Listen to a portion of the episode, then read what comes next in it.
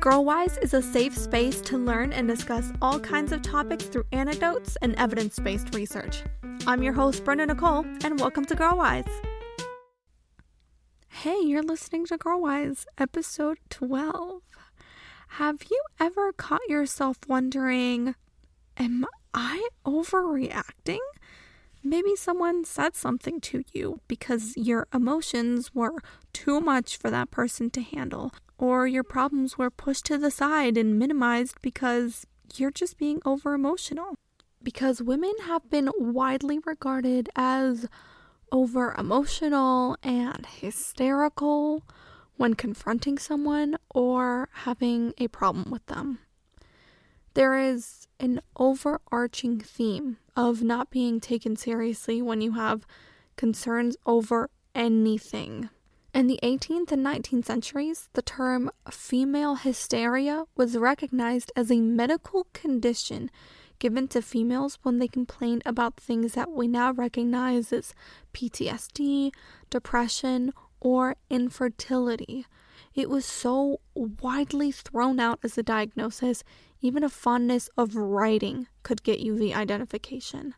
The notion of women being somehow more predisposed to psychological conditions that invalidate what they're feeling has been documented since ancient Greece.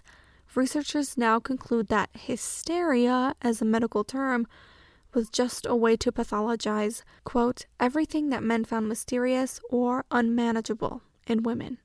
Hey everyone! Before we begin, I wanted to give a clear and important disclaimer to ensure that listeners understand the limitations of the advice given on this podcast. I am not a professional or expert on the topics being discussed, and you should always use your own judgment when it comes to where you stand on a subject and making decisions. While I do my best to direct you in what I think is the right direction, it is always wise to consult with a qualified professional when seeking advice on a particular issue. References will be in the show notes so you can take a look at the places I'm getting my information from as well. You know your own story and situation better than anyone else, so do what is best for you always. Thank you so much and enjoy this episode. So clearly, telling girls and women that they're overreacting is a way to exert power and dismiss their thoughts and opinions. But what if I told you that there is no such thing as overreacting? Especially towards oneself. All feelings that we have and face are entirely valid, regardless of what they are. Though not all thoughts and feelings may be productive, they are purposeful.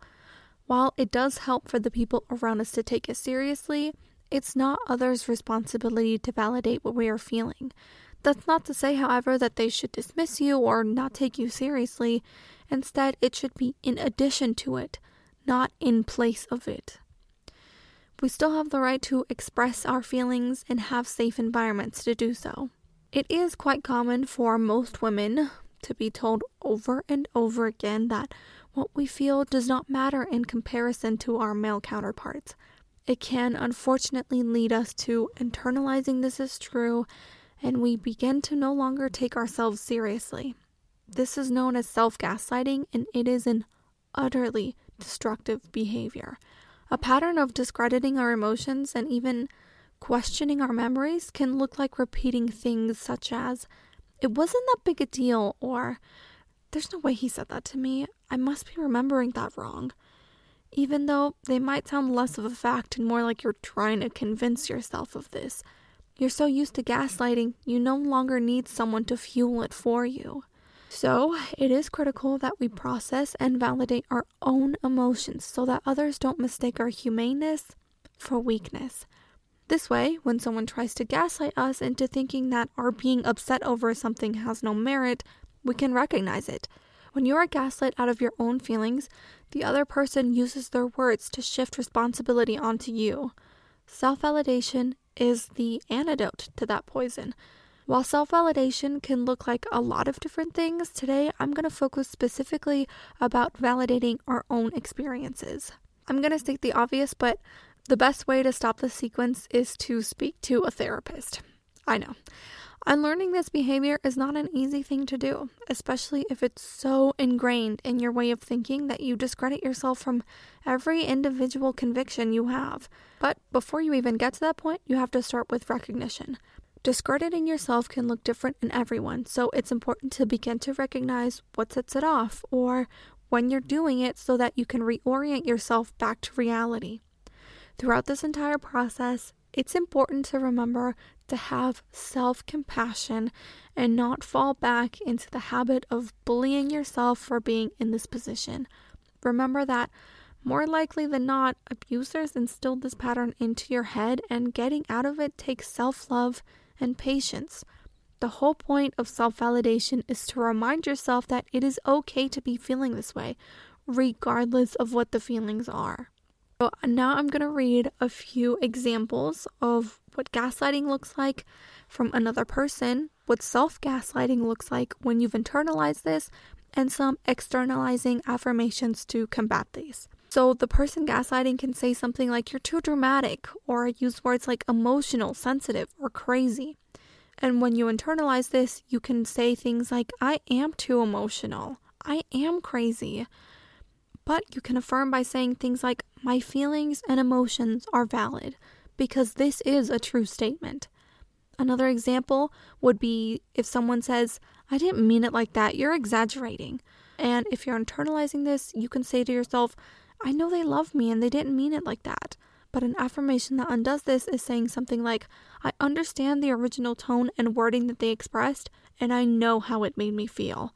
This way, you're recognizing your own experience and your own feelings to say that, no, this really did hurt my feelings, regardless of how you meant it. Or if they say, it's all in your head, you maybe start to think, maybe it is just all in my head. But it's important to remember that your experiences are real and valid, even when others are trying to manipulate you or disbelieve you. You could also say, if you were more caring, then this would be different. Or another iteration of that would be if you were less emotional, then this would be different. If you were less jealous, then this would be different. And the self gaslighting example of that is I'm too jealous. Or I'm not enough. There's definitely something wrong with me, not their behavior. But you can affirm this by saying, I will never be too much. I will always be enough. Another example is, You started it. This is all your fault. Or, why are you even starting a fight right now? It's not like it matters. And if you internalize that, you can say, It is my fault. I am always starting fights. Why can't I just leave these things alone? But an externalizing affirmation is, Nothing is all my fault. Someone placing the blame on me doesn't make it true. And the last example of this is uh, one of the worst ones that they can throw at you especially in a romantic relationship or a parent child dynamic, oof, this one really hurts. And that is, if you loved me, then you wouldn't do this. You wouldn't have done this. And this one can really get in yourself of trying to like redefine what love is and excusing abuse as love. And you could say something like, I do love them, so I should just do this. I should just accept this. And it is very important to remember that nothing is wrong with you and how you express love, but there is something wrong with the dynamic of this toxic relationship. So, all of those examples are from an article on Healthline that will, of course, be in the references.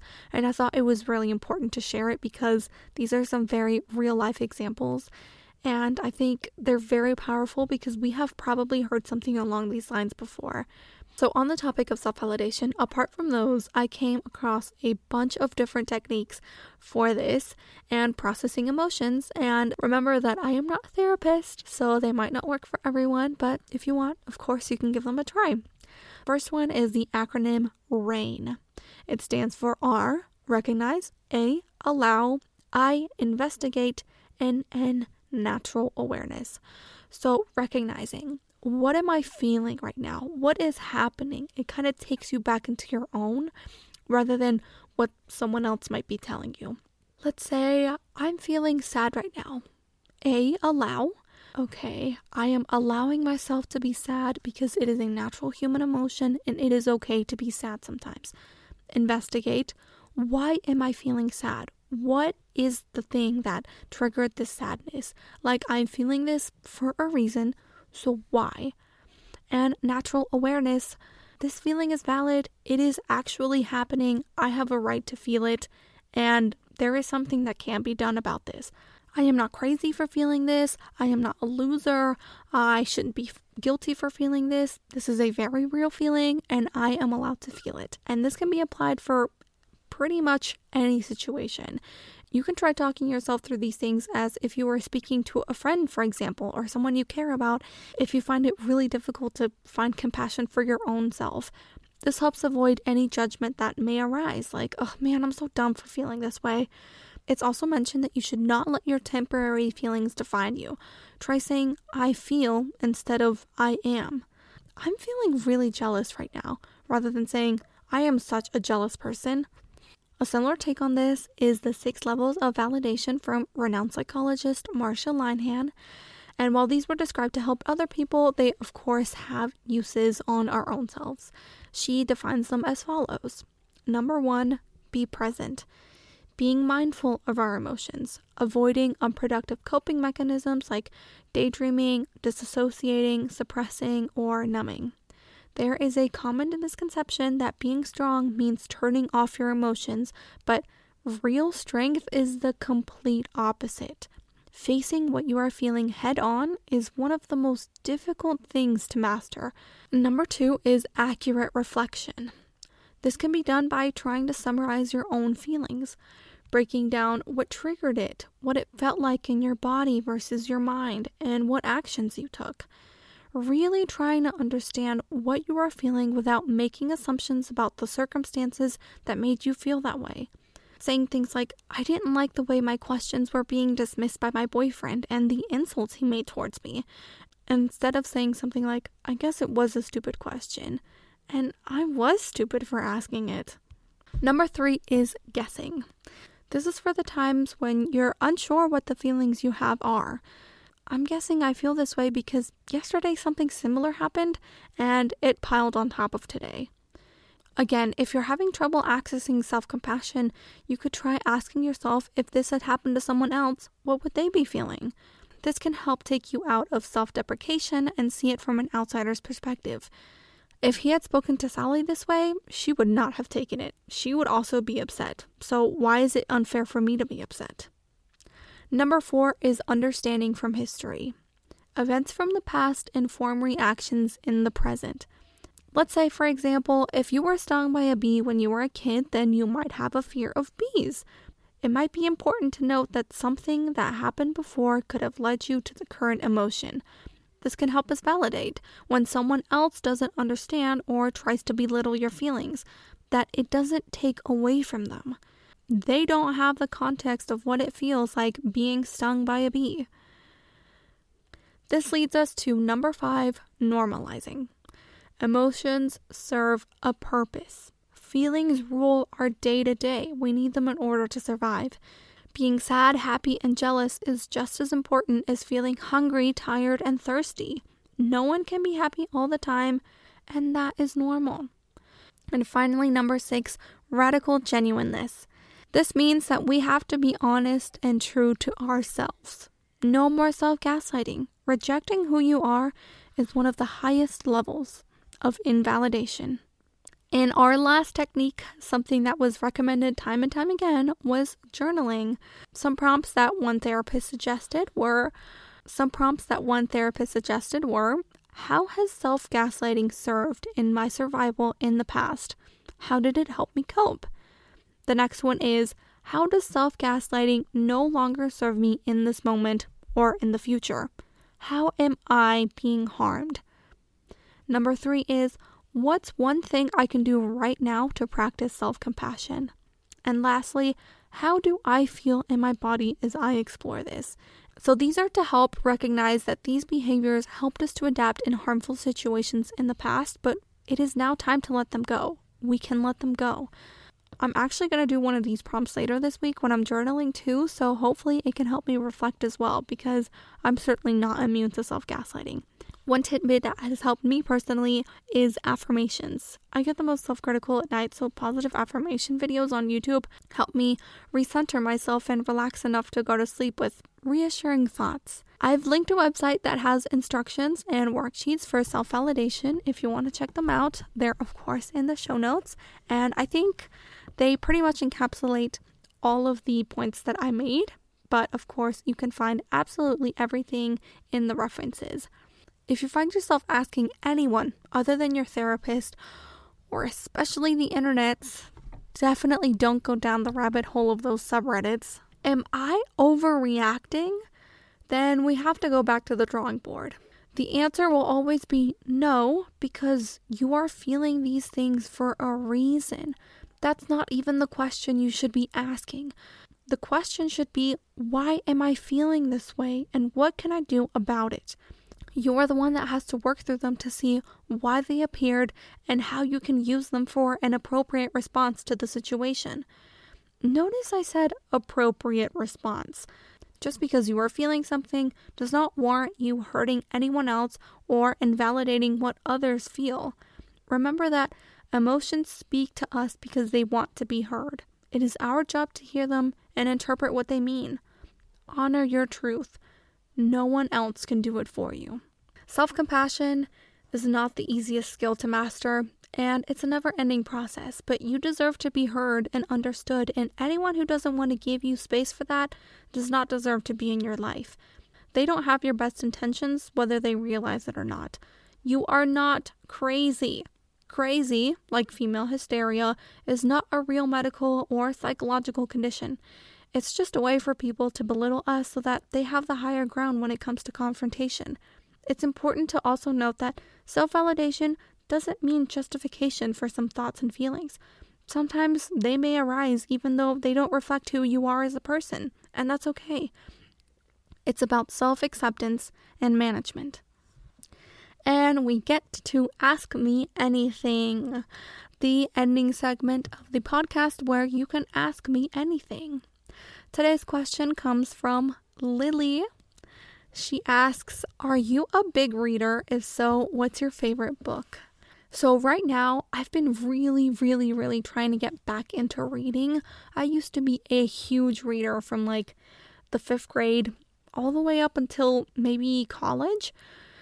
But right now, I've been in the middle of taking a women's course for this podcast and researching for this podcast. And so I've been reading a lot, but it isn't like books, it's just a lot of nonfiction journals and articles and chapters from different books. So I I really want to be that girl that reads like 150 books a year, but it feels like I'm all right out. Like I I spent I spend hours upon hours reading, so I don't really have time for books, but if I want to be the person that reads 150 books, I can't be read out. Like there should be no limit to my reading. I, I really I would love to be one of those BookTok or booktube girlies, but right now I just I I'm reading a lot of stuff that isn't um, nonfiction books, which are my favorites. Right now, my favorite book it used to be Twilight, and I still think that that is the most influential book of my entire life so far because it's what it's the book that got me into reading. Like I absolutely understood the importance and the power of literature after I read that book, but I was too young to read that book. I was in the sixth sixth grade, fifth grade. I, I think I was in the fifth grade, so I was too young to be reading that book. That's you know me being so young is probably why I had those feelings because I tried reading that book about two years ago and I literally could not get through the first chapter. it was unbearable to read. But so, yeah, I don't really have a favorite book. I'm on the quest to look for my favorite book. I know that there are some amazing, amazing works of literature that have found their way to popularity because of the internet. And I've really been like, I have this a whole Pinterest board dedicated to book recommendations because I I really really really want to get into like just reading as many books as I possibly can, but uh, that will probably be after I finish my course. So, um that's that's I hope that answers your question. If you have any book recommendations, please let me know. What are your favorite books? That's that's something that I want to know. Uh, I I really like fiction. That's that's some some really good fiction with a little bit of romance. That's that's my favorite genre. Uh, so thank you so much for listening to this episode. If you want to send me a question, I am reading every single question that comes in, so don't be afraid to send them. You can do so at girlwisepod at gmail.com. Send me an email. I will be gladly waiting for it. This is still a very small podcast, so so it's not like they're flooding in. I really appreciate every single one that comes in. Thank you so much for listening. I think I already said that, and I'll see you in the next episode. Bye.